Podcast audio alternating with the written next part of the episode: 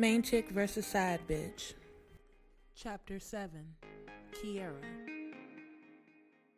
I was driving through the dark streets on autopilot. It was a miracle I made it home in one piece because I couldn't remember any stoplights, street signs, or cars. But I knew I was at my condo with my hands squeezing the steering wheel and my mind twirling. What would my mother think? What would my father have said if they were here? I wasn't sure, but I could hear them telling me do whatever I had to do to survive. Before they died, that's all they talked about. Me being the best and drilling into my head how hard I needed to work and push myself. Kiera, you must work twice as hard as the next person. Do what they won't do. That's what my mother always told me. She might not have meant that I sleep with my boss to become partner, but doing what I had to do meant so many things. After they died when I was 15, I had to do a lot of things I didn't want to do. Working a full time job through high school. When all the other kids went home, I headed to a burger joint to wash dishes and work the cash register. When other people had their parents taking pictures at graduation, I had no one there. Instead of partying graduation night, I went to work because I had college to pay for. Then, when I went to college, it was more work, studying for hours, then holding down a job so I didn't have to take out student loans. It was rough. Every day was filled with obstacles and pitfalls of things I didn't want to do. Mr. Puzder was just like those jobs. He was now the late night study sessions.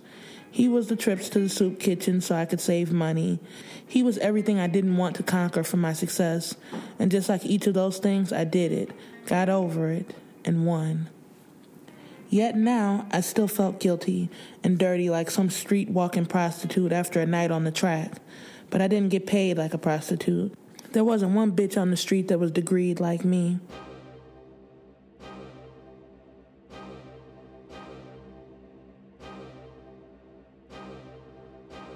And unlike them, I didn't have a drug habit or a pimp putting his foot in my ass or taking half of my profits. I was a self made woman and sometimes you have to do things that you don't want to do. And fucking Mr. Puzder was just business. My parents died young, and from birth they told me that I had to work. So this was just work. This was life. Making sacrifices was a part of the game, but as long as I made partner and had credentials behind my name, I didn't care about any of this. Before I left the suite, Puzder guaranteed that I would be partner and of course, I pressed record on my cell phone and played it back for him. He assured me that it wasn't necessary for any kind of blackmail because he would stand by his word. I believed him, especially since I was going to make sure that he stuck to what he promised. Once I was in his room, the deed was easy. I simply went somewhere else. I wasn't fucking Puzder. I simply convinced myself that it was Dwayne inside me and not some old man with gray hair. I could take my mind wherever I wanted it to go, and when I got home, I just wanted to take a shower and lay in my man's arms. But I didn't realize that Dwayne wasn't home until I got in the house. Everything in the condo was the way I left it this morning, with not one thing moved. It was close to 12 now, and usually by this time he would be home, but of course he was probably out with some bitch. This was the shit that I didn't deserve.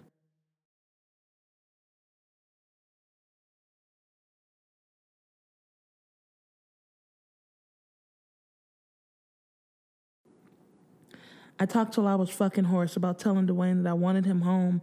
I wanted to spend more time with him. The first thing that came to my mind was our conversation earlier when I found out I paid for my own damn engagement ring. I turned on my phone. He answered, but I could tell something was wrong. When are you coming home? Oh, I'm leaving the shop now.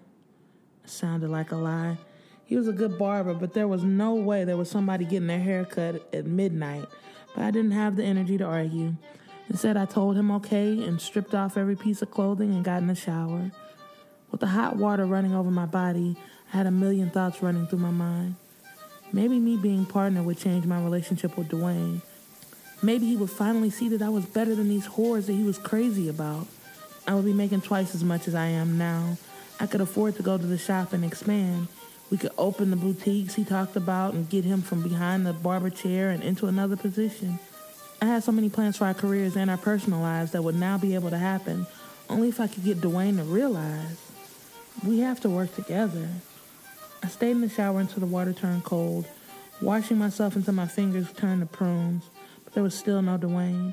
I waited up for him like a good little fiance with our 46 inch television on, but I wasn't looking at the tube. I just wanted him home.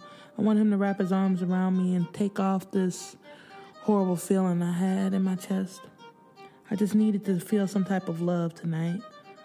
But as soon as I heard his key in the door and felt his presence in the house, I knew it. I could smell the pussy on him as he walked through the door.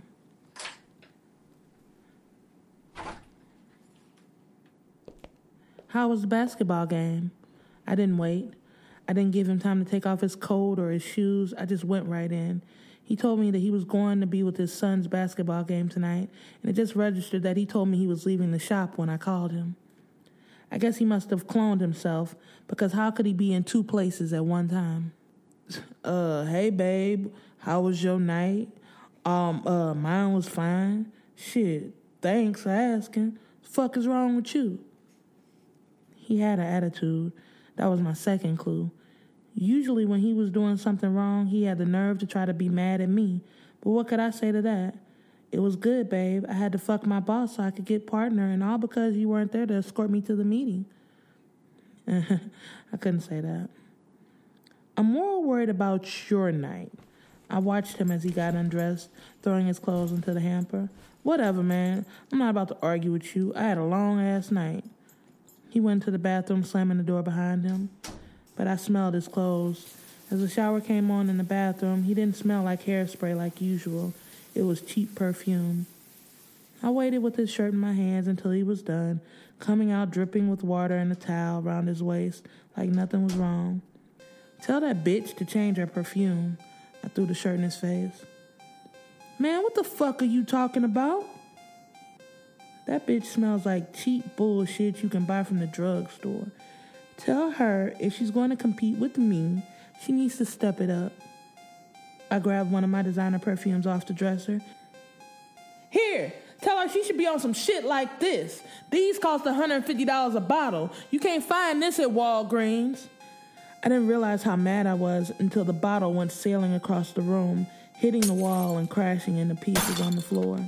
What the fuck is wrong with you? He screamed, dodging out of the way. He pulled clothes out of the closet, sliding on a pair of shorts. Nah, ain't shit wrong with me but you. You're lying, you're cheating, and here I am selling my soul for you. That's what I felt like. I was working and doing all of these things to make him happy, but what did he do for me? Man, I'm getting the fuck out of here. He was dressed in a flash, grabbing his coat and zipping it up. Fuck, you see, I come over here and you on some crazy shit. I didn't have a chance to say a word before he grabbed his keys and flew out the door. I wanted to stop him, tell him I was having one of the worst days of my life and that I was sorry, but I couldn't say any of that without telling him the truth. Then he would be pissed at me. Then I would be in the wrong. But with all the bitches he's fucked around on me with since we've been together, my body count doesn't even compare to his. But still, he wouldn't want to hear that. Wait! I screamed after him, hoping to catch him, but instead I heard the beeping and buzzing of his cell phone on the nightstand. Opening his phone, the name Arian was there, the bitch from the shop, the hair braiding bitch who got me so upset the other day. Her text message was short, but I had no idea what the fuck she sent it for, especially this late at night. It said thank you with a smiley face. But what the fuck was she thanking him for? I looked through their messages, but I didn't get far when I heard the door opening and footsteps rushing towards the room. I forgot my phone.